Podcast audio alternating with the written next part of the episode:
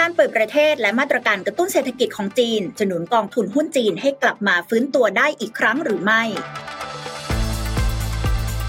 แล้ววันนี้ค่ะเราก็อยู่กับอีกหนึ่งกองทุนนะคะ ซึ่งเรียกได้ว่าเป็นกองทุนที่มีความน่าสนใจมากๆนะคะในช่วงหลายปีที่ผ่านมา นั่นก็คือกองทุนที่ลงทุนในหุ้นต่างประเทศ ซึ่งประเทศนี้เนี่ยเรียกได้ว่าอยู่ในความสนใจของนักลงทุนที่ชอบลงทุนต่างประเทศมากเช่นเดียวกัน นั่นก็คือประเทศจีนนั่นเองค่ะ โดยวันนี้นะคะเราจะมาร่วมพูดคุยไปด้วยกันนะคะ ว่าโอกาสในการลงทุนกองทุนที่ลงทุนในหุ้นจีนนั้นนะคะ หรือว่าเคชัยนาเนี่ยจะมีโอกาสอย่างไรบ้างหลังจากที่จีนเนี่ยได้เปิดประเทศเป็นที่เรียบร้อยแล้วนะคะ โดยวันนี้ค่ะเราจะมาร่วมพูดคุยกันนะคะ กับคุณพิรการศรีสุขค่ะ ผู้จัดการกองทุนอาวุโสฝ่ายจัดการกองทุนทางเลือกบริษัทหลักทรัพย์จัดการกองทุนกสิกรไทยจำกัดคุณพิรการอยู่กับเราแล้ว สวัสดีค่ะ สวัสดีค่ะ สวัสดีค่ะผู้ชมทางบ้านด้วยนะคะค่ะ คุณพิรการคะอย่างที่เกริ่นไปเมื่อสักครู่ค่ะว่ากองทุนหุ้น ของจีนเองเนี่ยนะคะก็อยู่ในความสนใจมาในช่วงหลายปีที่ผ่านมาเลยสำหรับเคชัยนาเองเนี่ยอยากให้อัปเดตนิดนึงค่ะว่านโยบายการลงทุนของเราเป็นอย่างไร และณเวลานี้เนี่ยมีภาพอะไรที่สะท้อนระยะอะไรบ้างค่ะค่ะก็สำหรับกองทุนเคชัยนานะคะ ปัจจุบันเรา ลงทุนนะคะมากกว่า 80%ในกองทุน JP Morgan China Fund นะคะะโดยที่กองทุน JP Morgan China Fund เนี่ยลงทุนในหุ้นจีนในทุกตลาดนะคะ ทั้ง A share H share ADR นะคะะแล้วก็จะเน้นลงทุนโดยเฉพาะในหุ้นกลุ่มที่เกี่ยวกับการเติบโตสูงนะคะ หรือเรียกว่าทีม New Economy ของจีนนะคะ โดยที่กองทุนเนี่ยจะแบ่งการลงทุนเป็น 3 ทีมหลักนะคะ ให้เข้ากับ เศรษฐกิจประเทศจีนที่เรามองว่าใน 5 ปีหรือ 10 ปีข้างหน้านะคะจะได้ประโยชน์จากนโยบายของรัฐบาลรวมถึงการเติบโตของชนชั้นกลางของประเทศจีนที่มีรายได้เพิ่มขึ้นนะคะ โดยที่ธีมที่1เนี่ยก็คือเรื่องของคาร์บอนนูทรัลิตี้นะคะที่รัฐบาลจีนเนี่ยค่อนข้างพูดเน้นย้ำนะคะ ถ้าเราไปดูอย่างเช่นสัดส่วนของรถ EV ที่ขายในจีนเนี่ยจำนวนคันเนี่ยเยอะขึ้นมากๆ แล้วเราก็เห็นเลยนะคะว่าจีนเนี่ยไม่ใช่เฉพาะผลิต รถ EV สำหรับขายในประเทศ แต่ว่ารถ EV จีนเนี่ยมีการส่งออกไปทั่วโลกนะคะถ้าดูอย่างในประเทศไทยเนี่ยในปีที่ผ่านมาเรามีแบรนด์จีนเข้ามาตีตลาดถึง3-4แบรนด์เลยทีเดียวนะคะก็เรียกว่าเขาค่อนข้างมีความเชี่ยวชาญ แล้วรัฐบาลก็ผลักดันเต็มที่นะคะในตีมที่ 1 แล้วก็รวมถึงพวกโซล่าด้วยนะคะถ้าสมมุติว่าวันนี้เราจะติดตั้งแผงโซล่าในบ้านเราเนี่ยอุปกรณ์ที่เราใช้ก็นำเข้าจากประเทศจีนซะเป็นส่วนใหญ่นะคะธีมที่ 2 ก็เรื่องของเทคโนโลยีนะคะ เทคโนโลยีเนี่ยก็เรียกว่าจีนเนี่ยมีเป้าหมายว่าจะต้อง เป็นเจ้าของเทคโนโลยีตั้งแต่ต้นน้ำจนถึงปลายน้ำนะคะ เรียกว่าพยายามที่จะพึ่งพาประเทศอื่นให้น้อยลงนะคะ แต่ทั้งนี้มันก็ยังเป็นความยากอยู่เนาะเพราะว่าทุกประเทศเนี่ยก็เรียกว่าจะมีความหวงในเรื่องของนวัตกรรมนะคะ จีนมีการลงทุนในรีเสิร์ชค่อนข้างเยอะมากนะคะ เทียบกับประเทศ develop market เนี่ยก็เรียกว่าน่าจะมากกว่าด้วยซ้ำนะคะในช่วงหลัง นะคะในธีมที่3เนี่ยก็เรื่องของอเรื่องของการบริโภคของชนชั้นกลางของจีนนะคะที่จะเติบโตขยายตัวขึ้นนะคะซึ่งคำว่าธีมการบริโภคเนี่ยมันครอบคลุมไปถึงอะไรนะคะรวมไปถึงกลุ่ม healthcare นะคะอย่างเรื่องถ้าสมมติว่าเปรียบเทียบเป็นบ้านเราเนี่ยเหมือนกับว่าพอเราเริ่มมีฐานะที่ดีขึ้นนะคะเราก็อาจจะไปซื้อประกันชีวิต เราก็จะมีการเอาเงินนะคะไปจ่ายค่ารักษาพยาบาลนะคะที่ดีขึ้นนะคะแล้วก็เรื่องของ แม้กระทั่งการบริโภคอย่างเช่นพวกกลุ่มเหล้าขาวในจีน ซึ่งถือว่าเป็นสินค้าพรีเมียมนะคะอันนี้ก็ได้ประโยชน์เหมือนกันนะคะ จากการที่คนมีกำลังซื้อมากขึ้น อันนี้ก็คือเป็น3ธีมหลักนะคะ กองทุนจะไม่เน้นลงทุนในหุ้นที่เป็นเรื่องของอุตสาหกรรมยุคเก่านะอุตสาหกรรมยุคเก่าหมายถึงอะไร อย่างเช่น พวกบริษัทเหมืองแร่นะคะ หรือว่าบริษัทที่เกี่ยวกับพวกพลังงานถ่านหินนะคะ หรือว่าถ้าเป็นธนาคารเนี่ยก็จะเน้นธนาคารที่ จับกลุ่มของผู้บริโภคยุคใหม่ หรือว่าธนาคารที่เน้นเรื่องของการบริหารเวลมากกว่าที่จะเป็นธนาคารแบบดั้งเดิมนะคะ ที่เน้นเรื่องของการปล่อยกู้ให้กับธุรกิจขนาดใหญ่นะคะ อันนี้ก็คือธีมการลงทุนของกองนะคะค่ะพูดง่ายๆเลยก็คือเราจะเน้นกลุ่มในหุ้นที่เป็นเศรษฐกิจใหม่เนาะเป็น new economy ที่อยู่ในจีน แล้วทำไมถึงต้องเป็นจีนล่ะคะ ถ้าพูดถึงประเทศจีนนะคะจริงๆเราก็ค่อนข้างชอบจีนมาต่อเนื่องนะถามว่าทำไมหนึ่งคือเขาเป็นประเทศที่มีกำลังการเติบโตทั้งในภาพรวม ภาพรวมเนี่ยหมายถึง GDP นะคะอย่างเช่นเป้าหมาย GDP ของจีนเนี่ยอยู่ที่ประมาณ 5% 5.5 นะคะแบบบวกลบกันนิดหน่อยเนี่ยแต่ว่าจริงๆ แล้วปีที่เขาทำได้บางปีที่ดีเนี่ยอาจจะถึง8นะคะปีที่ไม่ดีปีที่ผ่านมาก็อาจจะได้แค่3นะคะแต่ถ้าไปดูตัวเลขการหาประเทศที่เติบโต 5%ต่อเนื่องในโลกเนี่ยก็ค่อนข้างจะหายากนะคะอาจจะมีประเทศที่เติบโตแบบเรียกว่า 2 หลักนะคะแต่ว่าส่วนใหญ่จะเป็นประเทศที่มีขนาดเล็กมาก ซึ่งอาจจะมีความเสี่ยงทางเศรษฐกิจค่อนข้างสูงนะคะ ข้อ 2 คือเมื่อจีนเนี่ยเติบโตมาถึงระยะหนึ่งเรียกว่าเติบโตในภาพใหญ่ก็คือว่ามีเงินทุนไหลเข้าจีนมาเยอะ ก็เริ่มมีการเติบโตของชนชั้นกลางนะคะ อย่างที่บอกว่าชนชั้นกลางของจีนเนี่ยมีการเพิ่มจำนวนมากขึ้นนะคะทำให้คนกลุ่มนี้เขาพยายามที่จะเรียกว่าขยับการบริโภคของตัวเองมากขึ้น ไม่ได้จับจ่ายใช้สอยประหยัดมากๆ เหมือนเมื่อยุคสักสิบยี่สิบปีที่แล้วนะคะ เรียกว่าจีนตอนนี้ไม่ได้เป็นประเทศยากจนนะคะเหมือนเมื่อก่อนก็คือคนเนี่ย ก็จะเห็นว่าที่บอกว่าเออแบรนด์เนมหลายประเทศเออแบรนด์เนมหลายแบรนด์ในโลกเนี่ยยอดขายเนี่ยส่วนใหญ่ก็ขึ้นอยู่กับตลาดบริโภคของคนจีนนะคะแล้วก็ข้อ3เนี่ยคือจีนเนี่ยเป็นประเทศที่ดินามิกมาก หมายความว่าถ้าเราพูดถึงเศรษฐกิจจีนเนี่ยทุก 2 ปีเราจะมีคำใหม่ในใจ คือ เศรษฐกิจจีนอย่างเช่นปี 2008 ถึง 2010 เนี่ยถ้าเราคิดถึงเศรษฐกิจจีนเราพูดถึงการขับดันเศรษฐกิจด้วยการก่อสร้างถนนเขื่อนใช่ไหมคะถ้าเราเคยได้ยินว่าประเทศจีนสร้างรถไฟฟ้าทั้งประเทศแบบเยอะมากอ่ารถไฟเชื่อมโยงกันรถไฟรางคู่อะไรเงี้ยแต่ถ้าผ่านมาอีก 5 ปีต่อมาเนี่ยเราจะไม่ได้คิดถึงเศรษฐกิจจีนในเรื่องของการขยายตัว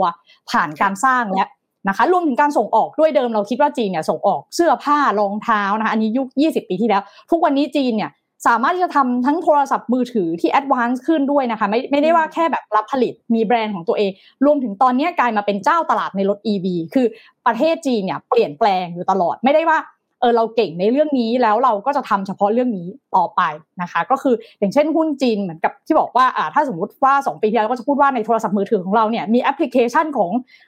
จีนเนี่ยในโทรศัพท์ค่อนข้างเยอะมากนะหลายคนก็เคยใช้ทั้ง Alipay นะคะจีนก็เรียกว่าเข้ามาบุกอีคอมเมิร์ซทั้งของไทยและทั่วโลกนะคะแล้วส่วนในอนาคตเนี่ยเราก็จะคิดถึงจีนในเรื่องของแม้กระทั่งเรื่องของ carbon neutrality ก่อนหน้านี้เราจะพูดกันว่าจีนเนี่ยเป็นหนึ่งในคนที่ปล่อยก๊าซคาร์บอนออกมามากที่สุดในโลกแต่จีนออกมาพูดว่าไม่เป็นไรต่อไปเนี่ยเราจะมาเน้นเรื่องนี้ ซึ่งจริง ๆ มันไม่ใช่ได้ประโยชน์เฉพาะเรื่องของ สิ่งแวดล้อมนะคะ แต่จีนเหมือนกับว่าไปถูกเทรนด์ว่ามันมีความต้องการทั้งเรื่องของการลดคาร์บอนเนี่ยทั่วโลกในทุกประเทศนะเพราะฉะนั้นอะเขาก็จะได้ประโยชน์ทั้งการขายแบตเตอรี่ ซึ่งทำมาก่อนประเทศอื่น ก็เรียกว่า advance มากนะคะ ก็เรียกว่าเศรษฐกิจจีนอะมีความยืดหยุ่นแล้วก็ปรับตัวไปตามแต่ละช่วงเศรษฐกิจโลกได้ดีนะคะอันนี้ก็คือเป็นเหตุผลที่ว่าทำไมต้องเป็นจีนนะคะ แล้วก็ถ้าจะให้เพิ่มพิเศษเข้าไปอีกนะคะ ในช่วงปีนี้เนี่ยก็จะเห็นว่า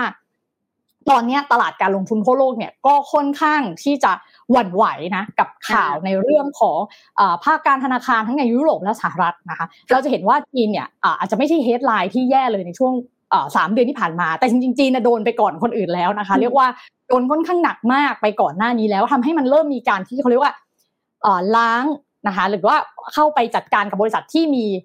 ปัญหาทางการบัญชี หรือว่ามี balance sheet ที่อ่อนแอนะคะหรือว่าต้องการความช่วยเหลือของรัฐบาลจีนเนี่ยเรียกว่ามีการประคองกันมาก่อนหน้านี้แล้ว คือถ้าเกิดว่ารัฐบาลจีนไม่ได้จัดการในช่วงปีที่แล้วเนี่ยบางทีปีนี้เขาอาจจะต้องโดนพ่วงไปด้วยค่อนข้างหนักนะคะเพราะฉะนั้นเรียกว่าจีนเนี่ยเหมือนกับว่าอยู่ใน cycle ที่แตกต่างจากประเทศอื่นๆนะคะถ้าเทียบกันเนี่ยสหรัฐเนี่ยเผชิญกับปัญหาเงินเฟ้อสูงนะคะต้องมีการปรับขึ้นอัตราดอกเบี้ยต้องเลือกว่าจะคุม เงินเฟ้อหรือจะพยายามช่วยธนาคารดีถูกไหมคะ แต่ของจีนเนี่ยไม่ต้องเลือกเลยก็คือมีการปรับลดอัตราดอกเบี้ยต่อเนื่องแม้กระทั่งในเดือนที่ผ่านมาเนี่ยก็มีการเรียกว่าเซอร์ไพรส์คัต RRR ก็คืออัตราสำรองตั้งสำรองของธนาคารนะคะ ก็แล้วก็มีการอัดฉีดสภาพคล่องเข้ามาในระบบได้ด้วย เพราะว่าอัตราเงินเฟ้อของจีนเนี่ยต่ำมากนะคะไม่ได้เป็นแรงกดดันให้กับ ทาง PBOC นะคะซึ่งเป็นธนาคารกลางของจีนเนี่ยอยากจะดำเนินนโยบายแบบผ่อนคลาย อัดฉีดเงินเข้ามาในระบบ ก็ไม่ได้ต้องมีความกลัวมากว่าจะมีปัญหาเงินเฟ้อสูงเหมือนในประเทศ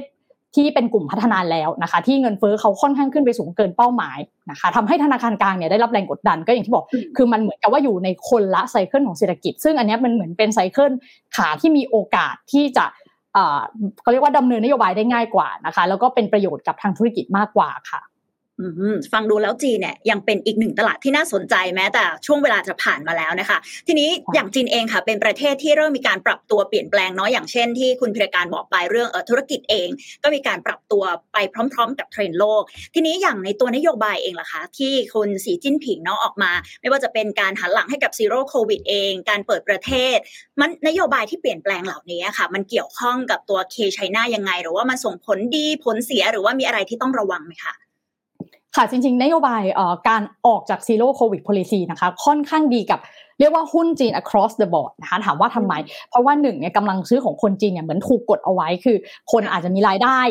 ไม่ได้เพิ่มขึ้นมากนะคะเพราะว่ามันมีปัญหาเรื่องเศรษฐกิจเนาะแต่ว่าคนเนี่ยจับจ่ายใช้สอยน้อยลง เพราะฉะนั้นคนเนี่ยมีเงินเก็บอยู่นะหรือว่าแม้กระทั่งการที่แบบเฮ้ยคนจีนไม่ได้ไปเที่ยวไม่ได้ไปใช้เงินนอกประเทศนะคะ เป็นเวลานานก็เหมือนคล้ายๆคนไทยเรานะคะ พอเริ่มเปิดประเทศเนี่ยเราก็จองตั๋วไปญี่ปุ่นกันแน่นมากนะคะ ก็เหมือนกันคนจีนก็คือออกเดินทางไปเที่ยวทั่วโลกแบบเดียวกัน นะคะรวมถึงการใช้จ่ายในประเทศจีนเองก็ตามคือพอมันเกิดความมั่นใจใช้คำนี้แล้วกัน เวลาที่มีโควิดเนี่ยมันจะต้องมีการปิดปิดเปิดเปิดนะคะทุกครั้งที่มีการปิดเมืองเนี่ยมันจะต้องใช้เวลาประมาณ 3-6 เดือน กว่าที่เศรษฐกิจในเมืองนั้นๆเนี่ยมันจะกลับเข้าสู่ระดับปกตินะคะก็คิดดูว่าถ้าสมมติว่าใน 2 ปีเนี่ยเรามีการปิดเมืองเปิดเมืองไปเรื่อยๆทุก6เดือนเนี่ยเรียกว่าเศรษฐกิจของเราอะธุรกิจของเราไม่เคยที่จะทำงานได้เต็มร้อยเปอร์เซ็นเลยนะคะ แต่ตอนนี้เราเห็นตัวเลขถ้ายกตัวอย่างคือตัวเลขที่เพิ่งออกมาเลยเมื่อเดือนกุมภาที่ผ่านมานะคะ เรียกว่า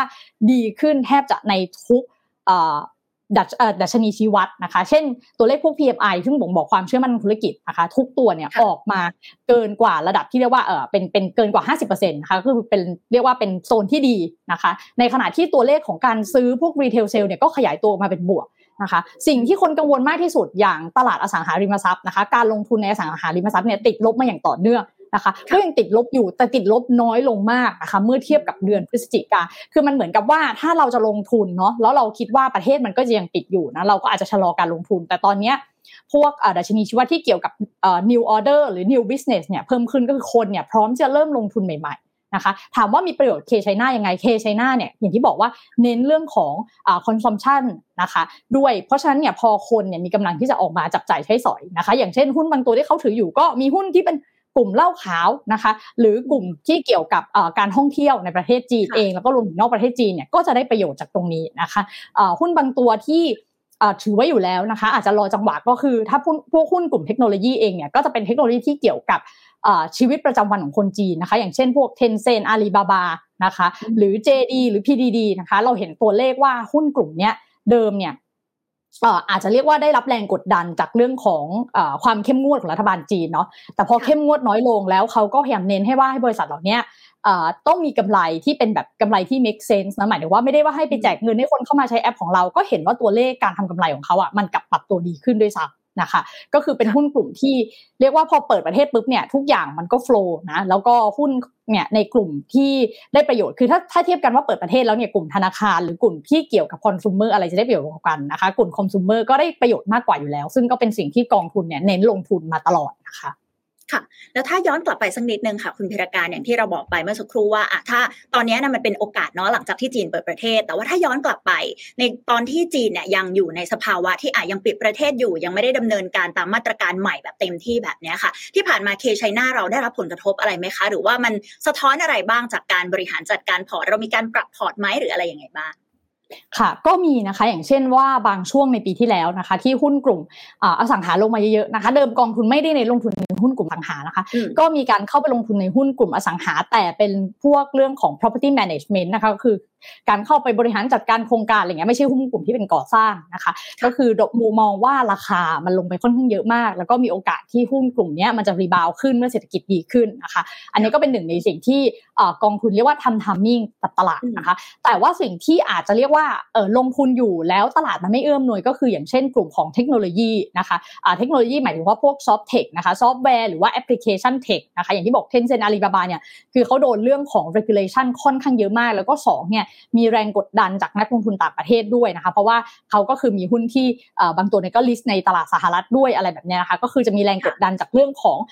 geopolitical risk ระหว่างจีนกับสหรัฐนะคะ ซึ่งตอนหลังเนี่ยมันก็ค่อนข้างผ่อนคลายลงนะในเชิงตลาดหุ้น ก็จะมีพวกเนี้ยที่กองทุนเขาลงทุนอยู่นะคะ แล้วก็มันมีปัญหาในเรื่องของปัจจัยกดดันเหล่านี้แต่ว่าเขาก็รู้สึกว่า เออราคามันก็ค่อนข้างถูกนะ มันอาจจะไม่ใช่จุดที่แบบเออจะปรับออกไปคือไปไปอยู่ในกลุ่มอื่นเนี่ยมันอาจจะแพงกว่ารวมถึงว่าถ้าจีนกลับมาเปิดประเทศเมื่อไหร่เนี่ยกลุ่มพวกนี้ก็จะได้ประโยชน์นะคะ ใช่ค่ะ ก็ถ้าปีที่ผ่านมาเนี่ยก็จริงๆถ้าหุ้นกลุ่มที่เกี่ยวกับเออเขาเรียกว่าธีมการลงทุนไม่ได้เปลี่ยนเนาะแต่สิ่งที่อาจจะเพิ่มมากขึ้นก็คือ ไปลงทุนเพิ่มขึ้นในพวกที่เกี่ยวกับ carbon neutrality นะคะซึ่งเป็นธีมที่เน้นมากขึ้นในปีที่แล้ว ซึ่งก็ค่อนข้างได้ประโยชน์นะคะ คือกลุ่ม EV solar นะคะรวมถึงเขาเออสิ่งที่เรียกว่าเป็นแบบเกี่ยวข้องกับเทคโนโลยียุคใหม่ของจีนที่อยากจะเน้นเช่นอย่างพวกเซมิคอนดักเตอร์ก็มีทั้งลงในเซมิคอนดักเตอร์โดยตรงและบริษัทที่ผลิตชิ้นส่วน หรือที่เกี่ยวข้องกับการผลิตเซมิคอนดักเตอร์อะไรแบบนี้ค่ะค่ะแล้วอย่างตัวหน้าหุ้นเองล่ะคะณปัจจุบันกับถ้าย้อนกลับไปสักหนึ่งปีที่แล้วเนี่ยมีการเปลี่ยนแปลงมากน้อยแค่ไหนคะ ค่ะ คือถ้าดูในเรียกว่า top 5 top 10 นะคะ จะไม่ได้เปลี่ยนมากเนาะ เพราะอย่างที่บอกว่าธีมการลงทุนของกองทุนเนี่ยไม่ได้เปลี่ยนแม้ว่าเศรษฐกิจจะเปลี่ยน คือเศรษฐกิจในระยะสั้นละกัน หมายถึงว่าใน1 ถึง 2 ปีเนี่ยมันอาจจะมีการชะลอตัว มีการปิดเมืองนะคะ แต่เขามองภาพว่าเออใน 5 ปี 10 ปีเนี่ยยังไงเศรษฐกิจจีนมันจะต้องเติบโตแล้วก็พัฒนาไปในอีกแบบหนึ่งนะคะเพราะฉะนั้นทำให้หน้าหุ้นไม่ได้เปลี่ยนมาก อาจจะมีการปรับน้ำหนักขึ้นลงนะคะ ถ้าดูปัจจุบันเมื่อเทียบกับหนึ่งปีที่แล้วเนี่ย หุ้นที่ดูมีการปรับเพิ่มขึ้นนะคะ ถ้ามองในเชิง sector ก่อนนะคะ ก็คือว่า sector อะไรที่มีน้ำหนักเพิ่มขึ้นในหนึ่งปีที่ผ่านมาเนี่ยก็จะเป็นเรื่องของ consumer discretionary ก็คือที่เกี่ยวกับการอุปโภคบริโภคของคนนะคะ อย่างที่บอกว่าเขาพยายามที่จะมาจับในเรื่องของ theme reopening นะคะ ก็คือว่าอย่างเช่นมีหุ้นกลุ่มเหล้าขาวที่ add เข้ามาเพิ่มนะคะ ก็จะได้ประโยชน์นะคะรวมถึงหุ้นกลุ่มที่เป็นเทคโนโลยี ซึ่งก็คือหุ้นกลุ่มไอทีเนี่ยคือเดิมก็ เรียกว่า over อยู่แล้วนะคะ เน้นลงทุนอยู่แล้วนะคะ ก็ก็ยังเน้นลงทุนอยู่นะคะที่มันรวมกับ consumer service ด้วยนะคะ ในขณะที่กลุ่มที่เป็นอุตสาหกรรมเนี่ยก็เห็นตัวเลขเพิ่มขึ้นนะคะ ถามว่าอุตสาหกรรมที่ที่ปรับตัวเพิ่มขึ้นเนี่ย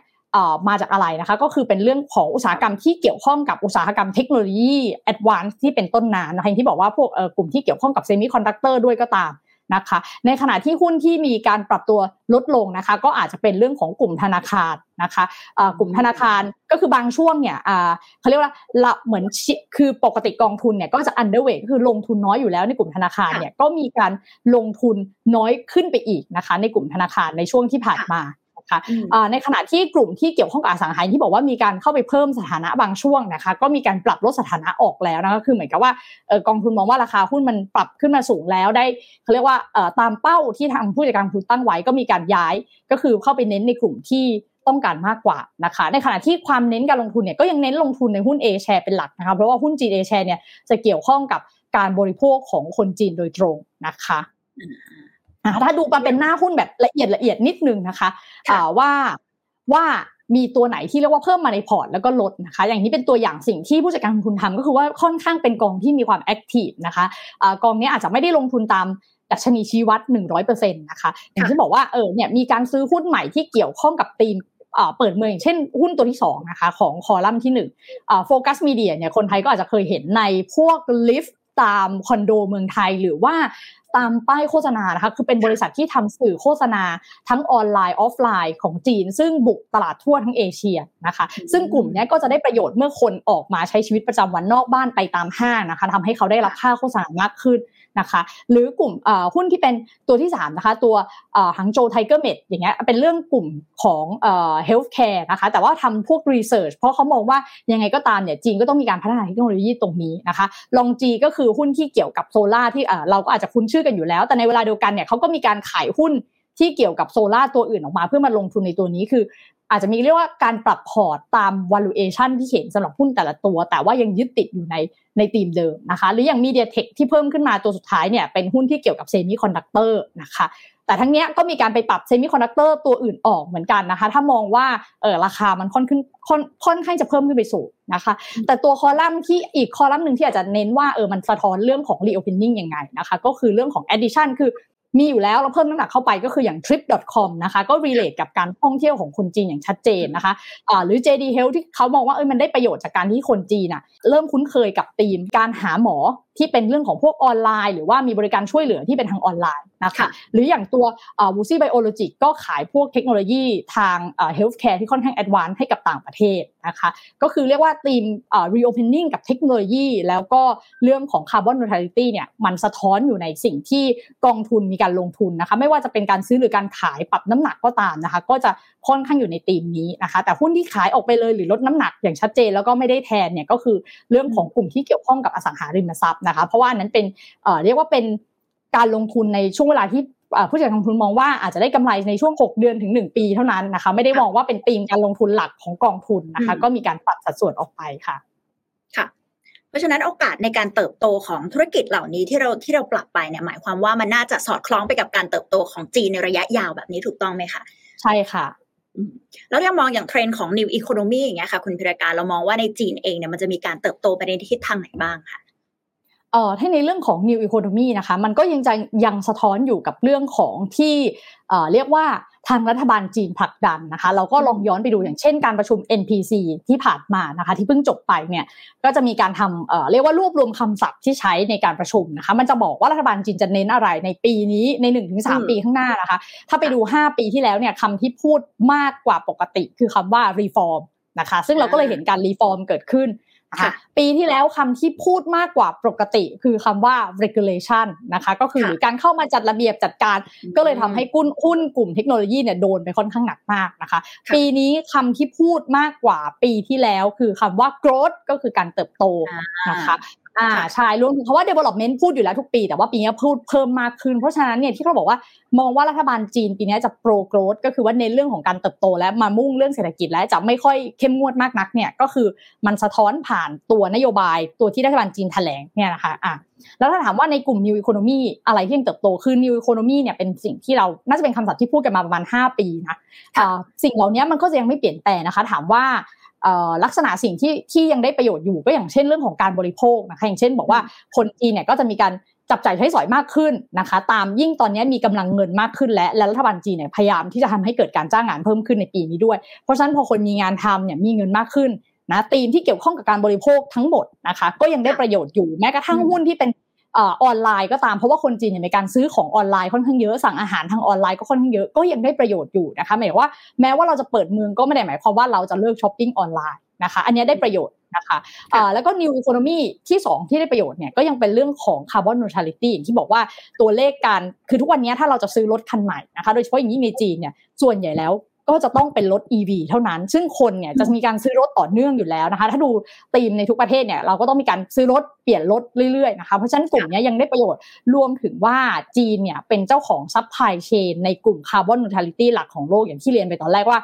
ถ้าเราจะซื้อโซลาหรือแม้กระทั่งประเทศในยุโรปหรือสหรัฐเนี่ยจะเพิ่มเรื่องของโซลาร์เอเนจีก็จำเป็นต้องพึ่งพาชิ้นส่วนจากประเทศจีน เพราะว่าเขาว่าเตรียมตัวมาล่วงหน้าแล้ว คือเหมือนกับว่าอุตสาหกรรมตั้งแต่ต้นน้ำไปปลายน้ำเนี่ยก็อยู่ที่จีนใช่ไหมคะหรือแม้กระทั่งรถ EV เนี่ยการผลิตแบตเตอรี่เนี่ยก็ยังต้องอาศัยผู้ผลิตในจีนเป็นหลัก เพราะฉะนั้นเนี่ยเขาไม่ได้ได้ประโยชน์เฉพาะ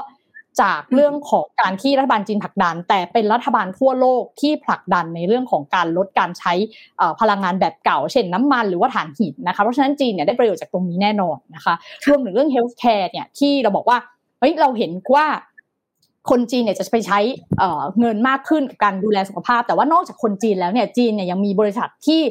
เรียกว่าส่งออกผลิตอุปกรณ์ทางการแพทย์นะคะหรือว่าทำอุปกรณ์ที่ค่อนข้าง advance อย่างเช่นที่มีใน portfolio อย่างเช่นบริษัทที่ชื่อ WuXi Biologics นะคะก็เรียกว่าเป็นบริษัทที่ค่อนข้างดังเลยนะ มีการไปตั้งโรงงานอยู่ในเยอรมันนะคะก็เรียกว่ายังเป็นธีม new economy ที่ได้ประโยชน์อยู่รวมถึงแม้ว่าภาคอสังหาเนี่ยกองทุนจะไม่ได้ลงทุนมากนัก แต่ว่าทุกคนก็จะได้ประโยชน์จากการฟื้นตัวของภาคอสังหาถามว่าอะไรนะคะ เช่น บริษัทที่ขายพวกเฟอร์นิเจอร์ หรือขายพวกอุปกรณ์เครื่องใช้ ต่างๆในบ้านเนี่ยก็จะได้ประโยชน์เหมือนกัน แต่ว่าอันนี้มันอาจจะไม่ได้เป็น new economy ชัดเพราะไม่ได้ใช้ใช้เทคโนโลยีชั้นสูงนะคะ แต่บริษัทที่ใช้เทคโนโลยีชั้นสูงอย่างเช่นพวกเซมิคอนดักเตอร์ที่รัฐบาลจีนพยายามผลักดันเนี่ยอันเนี้ยเรียกว่าเวลาที่รัฐบาลจีนบอกว่าพยายามผลักดันอะไรเนี่ยเราจะเห็นผลเนี่ยสามปีห้าปีเนี่ยมันจะค่อนข้างชัดนะที่ผ่านมาก็คือว่าผลักดันให้เขาช่วยเต็มที่นะคะรวมถึงเซมิคอนดักเตอร์เนี่ยเรียกว่าจะประกาศเป็นนโยบายแห่งชาติก็ว่าได้ที่ไม่อยากให้สหรัฐหรือไต้หวันเนี่ยมาข่มขู่ตัวเองว่าตัวเองเนี่ยจะไม่สามารถซื้อชิปได้นะคะ เพราะฉะนั้นบริษัทที่เกี่ยวกับการผลิตชิปตั้งแต่ต้นน้ำปลายน้ำนะคะ รวมถึง new material ด้วย new material ก็คือพวกในอุตสาหกรรมสมัยใหม่ automation อะไรแบบนี้นะคะ ก็เป็นสิ่งที่จะได้ประโยชน์เหมือนกันจีนเนี่ยเป็นหนึ่งในประเทศที่มีการทำ automation ค่อนข้างเยอะมากนะคะ เรียกว่าไม่ได้ใช้แรงงานคนหรือว่าเป็นประเทศที่เน้นการขายแรงงานที่ราคาถูกอีกต่อไปแล้วนะคะ แรงงานค่าแรงในจีนเนี่ยก็ไม่ได้ถูกมากๆเหมือน 20 ปีที่แล้วนะคะ ก็เรียกว่าในเรื่องของความครบถ้วนของ supply chain มากกว่าที่เป็นจุดเด่นของการไปลงทุนในจีนค่ะ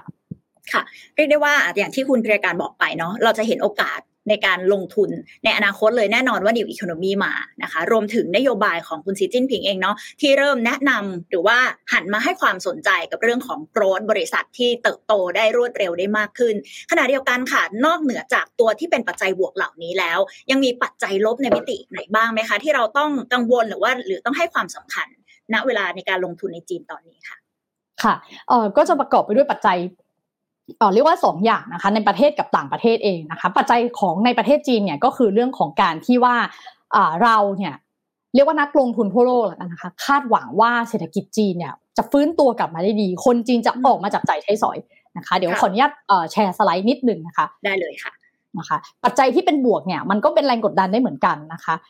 ก็คือว่าเนี่ยเรามองว่าคนจีนนะคะมีเงินเข้ามาเพิ่มขึ้นในระบบนะคะรวมถึงรัฐบาลจีนเนี่ย มีการพยายามเข้ามาสนับสนุน ก็คืออัดฉีดเงินเข้ามาในระบบค่อนข้างเยอะมากนะคะแต่ถามว่าถ้าเกิดว่าคนจีนอะไม่ใช้เงินมากเท่าที่กับเราคาดไว้เนี่ย มันจะเกิดอะไรขึ้นถูกไหมคะอันนี้ก็คือสิ่งที่คนก็จะมีความกังวลเหมือนเป็นดาบสองคมเนาะเราคิดว่าเฮ้ยคนจีนจะพร้อมมาเที่ยวเต็มที่คนจีนจะพร้อมซื้อของเต็มที่ซื้อบ้านเต็มที่อ่าแต่ถ้าการฟื้นตัวนี้เกิดช้ากว่าที่ตลาดคาดไว้ มันก็อาจจะนำมาซึ่ง เรียกว่าความผิดหวังทางการลงทุนแต่ที่บอกว่ารัฐบาลจีนมีการสนับสนุนอย่างต่อเนื่อง นะคะ ข้อ 2 ก็คือเรื่องของปัญหาของภาคอสังหาริมทรัพย์นะคะ เรามองว่ามันน่าจะเริ่มดีขึ้นในช่วงกลางปีนี้เป็นต้นไปนะคะ เริ่มมีสัญญาณของการฟื้นตัวนะคะ แต่ทั้งนี้ทั้งนั้นเนี่ยมันก็ตอบไม่ได้ร้อยเปอร์เซ็นต์นะว่ามันอาจจะมีบางบริษัทเหมือนกันที่ซ่อนปัญหาอะไรเอาไว้ที่ยังไม่ได้รับการแก้ไขนะคะ คือโดยรวมๆเนี่ยเราคิดว่าบริษัทที่ก่อสร้างในจีน รัฐบาลจีนมีนโยบายว่าถ้าคุณจ่ายเงินซื้อบ้านแล้วคุณจะต้องได้รับบ้านนะคะ เพราะฉะนั้นเนี่ย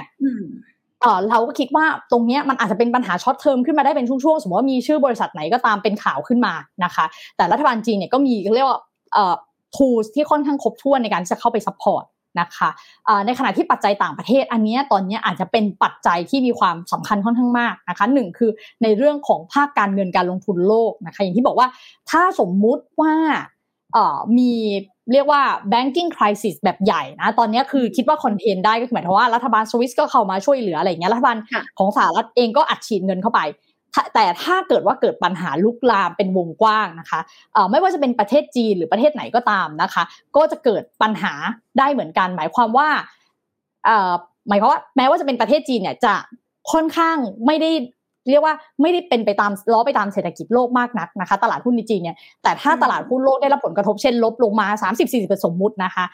ตลาดจีนก็ได้รับผลกระทบด้วยแน่นอนอยู่แล้วนะคะ รวมถึงภาคการเงินเนี่ยมันก็เรียกว่าลิงก์กันทั่วทั้งโลกแม้ว่าเออในของจีนเนี่ยมันก็จะเป็นระบบที่ค่อนข้างปิดกว่าก็ตามนะคะ ข้อ 2 ก็คือในเรื่องของกำลังซื้อทั่วโลกที่มันอาจจะลดลงนะคะ ถ้าในยุโรปและสหรัฐเนี่ยมีเรื่องของภาวะเศรษฐกิจถดถอย ซึ่งทุกคนก็พูดกันมากว่าเราจะ soft landing hard landing จะมี recession ใช่ไหมคะซึ่งมันก็อาจจะกระทบกับภาคการส่งออกของจีนนะคะแต่อย่างที่บอกว่าตลอดหลายปีที่ผ่านมาเนี่ยสิ่งที่จีนทำคือลดความสำคัญของภาคการส่งออก เน้นเรื่องของให้คนในจีนเนี่ยเติบโตบริโภคในประเทศให้มาก คือการบริโภคในประเทศเนี่ยช่วยให้บริษัทจีนเติบโตมากกว่าการพึ่งพาการส่งออกและในช่วงที่ผ่านมานะคะ ข้อ 3 เป็นเรื่องที่วัดได้ยากที่สุดนะคะ ก็คือเรื่องของเอ่อ geopolitics นะคะก็คือเรื่องปัญหาความขัดแย้งระหว่างประเทศนะคะ ถ้าไปดูเนี่ยอย่างพอตอนแรกเนี่ยหุ้นจีนปีนี้ก็ค่อนข้างที่จะมี performance ที่ดีนะคะ จนกระทั่งมีเรื่องของบอลลูนเนี่ยแต่ว่าก็กระทบแค่บางส่วนนะคะ ก็คือคือกระทบหุ้นจีนที่เรียกว่า S share มากกว่าหุ้นจีน A share นะคะหุ้นจีน S share เนี่ยก็จะเป็นไปตามตลาดโลกมากกว่า นะคะ ก็ทำให้แบบนักลงทุนหลายคนนะคะหรือว่าบางสถาบันการลงทุนเนี่ยที่อาจจะต้องปรับลดเพื่อลดความเสี่ยงลงไปนะคะ ซึ่งปัญหาเรื่องของการเมืองระหว่างประเทศเนี่ยมันเป็นเรื่องที่ไม่ได้สามารถวัดได้ หรือว่าฟันธงลงไปได้ชัดเจนว่า ปีนี้จะไม่มีปัญหากันนะคะ แต่ถ้าถามว่าระดับความรุนแรงอะเนื่องจากสหรัฐเองก็เริ่มมีปัญหาทางเศรษฐกิจเนาะเริ่มมีสิ่งที่ต้องกังวล เพราะฉะนั้นการที่จะถึงขั้นว่าลบกันเลยเนี่ยกับจีนเนี่ยคงจะต้องเรียกว่าสถานการณ์เนี้ย มีโอกาสเป็นไปได้ต่ำมาก ๆนะคะ แต่ว่าก็อาจจะขัดแย้งกันไปแบบนี้ แต่คงจะไม่ถึงขั้นทำสงครามเศรษฐกิจกัน หรือว่ายกเอาเรื่องของกำแพงภาษีมาใช้เหมือนสมัยยุคของคุณทรัมป์นะคะ เนื่องจากว่าจะทำให้สหรัฐเผชิญกับปัญหาเงินเฟ้อมากขึ้น แต่ว่าปัญหาตรงนี้เป็นเรื่องที่อาจจะกระทบกับตลาดได้มากที่สุด แล้วก็ สามารถคาดการได้ยากที่สุดด้วยนะคะ ก็คือวันดีคืนดีอาจจะมีเรื่องที่ขัดแย้งกันแบบเป็นเหมือนน้าพึ่งหยดเดียวเกิดขึ้นมาได้นะคะ แต่ว่าถ้าเราดูเนี่ยในรัฐบาลของไบเดนเองกับคุณสีจิ้นผิงเนี่ยก็เรียกว่าไม่ได้มีท่าทีคือเรียกว่าเหมือนขู่กันไปขู่กันมามากกว่า แต่ว่าก็ไม่ได้ take action ที่รุนแรงถ้าเทียบกับตอนของคุณทรัมป์ซึ่งก็คือไม่ได้ขู่อย่างเดียวเลยแบบออกกฎหมายมาเลยอะไรเงี้ยแต่ถามว่าคุณไม่ได้ทำไหมก็ทำนะคะ แต่ว่าเป็นในเรื่องของ เช่นการกันไม่ให้จีนเข้าถึงเทคโนโลยีพวกเซมิคอนดักเตอร์อะไรแบบนี้แต่ว่าไม่ได้ถึงกับขั้นว่าทำให้การส่งออกของจีนเนี่ยมันลำบากเหมือนกับตอนของคุณทรัมป์นะคะ ก็เรียกว่าไม่ได้ว่าเออช็อกก็อาจจะมีช็อกในบาง sector แต่ว่าไม่ได้ช็อกในวงกว้างนะคะ แล้วก็ไม่ได้มีท่าทีที่รุนแรงเท่ากับอดีตแต่ทั้งนี้ทั้งนั้นเนี่ยก็ยังมีอีกหลายปัจจัยนะเพราะว่าสหรัฐก็จะใกล้เข้าสู่ช่วงเลือกตั้งนะคะ ซึ่งเราก็ไม่รู้ว่าเออในหนึ่งถึงสองปีข้างหน้าเนี่ยมันจะมีความเปลี่ยนแปลงในทางนโยบายยังไงด้วยค่ะ ค่ะนะก็จะเห็นนะคะทั้งปัจจัยเนาะทั้งปัจจัยที่เป็นปัจจัยลบในประเทศเองรวมถึงปัจจัยลบที่มาจากต่างประเทศหรือว่าเป็นระดับแบบ global ทีนี้ถ้ามาที่ตัวเลขแตะนิดนึงค่ะ คุณพิรการว่าผลการดำเนินการของกองทุนของเราเนาะตั้งแต่แบบระยะกลางระยะยาวไปจนถึงอาจจะย้อนไปถึงตั้งแต่จัดตั้งกองทุนเลย มันมีภาพยังไงบ้าง หรือว่ามีนัยยะอะไรซ่อนอยู่ในตัวเลขเหล่านี้บ้างนะคะ ค่ะเอ่อกองทุนเคชัยนานะคะ ถ้าพูดถึงเรื่องของผลประกอบการเนี่ย จะเป็นกองทุนที่ทำได้ เรียกว่าค่อนข้างดีในปีที่เศรษฐกิจเติบโตดี เพราะว่าอย่างที่บอกว่ากองทุนเนี่ยในลงทุนในหุ้นโกรดนะคะ ปีที่เรียกว่าตลาดเนี่ยขึ้นเนี่ยกองทุนเนี่ยจะมีโอกาสบวกได้มากกว่านะคะ ในขณะที่ปีที่ผ่านมาเนี่ยเป็นเรียกว่าปีที่หุ้นโกรดทั่วโลก โดยเฉพาะหุ้นที่เกี่ยวกับเทคโนโลยีในจีนเนี่ยได้รับผลกระทบ ก็จะเห็นว่ากองทุนเนี่ยทำได้ไม่ดี เนื่องจากว่าเขาก็ต้องการที่จะ รักษาเอ่อเรียกว่านโยบายการลงทุนเนาะเพราะว่าเขาบอกว่าเขาเนี่ยจะเน้นลงทุนในหุ้นที่เป็นหุ้นเติบโตสูงนะคะ เพราะฉะนั้นเนี่ยจะให้ผู้จัดการกองทุนเปลี่ยนไปเข้าหุ้นกลุ่มพลังงาน ที่เป็นแบบว่าพวกน้ำมันหรือว่าถ่านหินเนี่ย ซึ่งซึ่งเป็นหุ้นที่ขึ้นมาเยอะในปีที่ผ่านมานะคะ หรือหุ้นกลุ่มธนาคารที่เป็นธนาคารแบบดั้งเดิมเนี่ยก็ไม่ใช่แนวทางในการลงทุนนะคะ อันนี้ก็ต้องบอกว่าในปีที่เศรษฐกิจจีนเนี่ยไม่ได้เอ่อเรียกว่า favor หุ้นกลุ่ม growth มากนักนะคะ ก็จะเห็นว่ากองทุนเนี่ยทำผลงานได้เออ ไม่ดีมากนักนะคะ แต่ว่าถ้ามองในระยะยาวเนี่ยกองทุนอะทำผลงานได้ค่อนข้างดี แล้วก็ในในในภาพยาวนะคะในระยะ 5 ปี หรือว่าตั้งแต่จัดตั้งกองทุนเนี่ยก็ outperform ตัว benchmark นะคะซึ่งแล้วกองเนี่ยก็ค่อนข้างเน้นเรื่องของหุ้น A share มากด้วยนะคะ ซึ่งเราก็มองว่าหุ้น A share ในปีนี้จะได้ประโยชน์นะคะ จากการฟื้นตัวหรือการเรียกว่า reopening ตีมของจีนด้วยนะคะ เพราะฉะนั้นเนี่ยก็เรียกว่ามีความน่าสนใจอยู่นะคะค่ะ โอเคค่ะ ขยายความนิดนึงได้ไหมคะคุณพิรการว่าหุ้น A share นะที่นี้เนี่ยมันจะเติบโตวันนี้ที่ทางไหนบ้างค่ะหุ้น A share เนี่ยก็คือจะเป็นหุ้นที่หมายถึงว่าจดทะเบียนอยู่ในตลาดจีนนะคะ ซึ่งส่วนใหญ่จะเป็นบริษัทเรียกว่าที่เน้นการสร้างรายได้จากในประเทศจีนหรือว่าจะส่งออกก็ตามนะคะ แต่ว่าจะมีความโลโก้กว่า อาจจะไม่ได้เป็นหุ้นที่เป็น global มากนะแต่ว่าจะได้ประโยชน์นะคะจากการเติบโต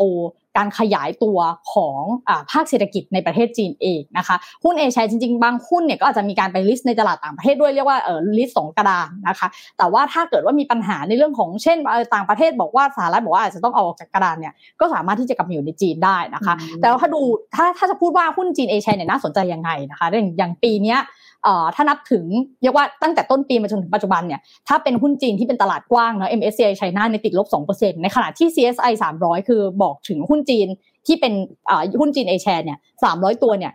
สามารถเป็นบวกได้หนึ่งจุดเจ็ดเปอร์เซ็นต์นะคะก็เรียกว่าทำได้ดีกว่านะคะแต่เราคิดว่าน่าจะทำได้ดีกว่าค่อนข้างมากนะคะในปีนี้เพราะว่าแต่ว่าทั้งนี้ทั้งนี้ทั้งนั้นเนี่ยกองทุนเคชัยนาเนี่ยจะลงในทั้ง 2 ตลาดนะคะเพราะว่ามันก็คือมันจะมี opportunity อยู่ในทั้ง 2 ที่นะคะเพียงแค่ว่าเน้น A share มากกว่านะคะหุ้น A share เนี่ยมันก็จะเป็นหุ้นที่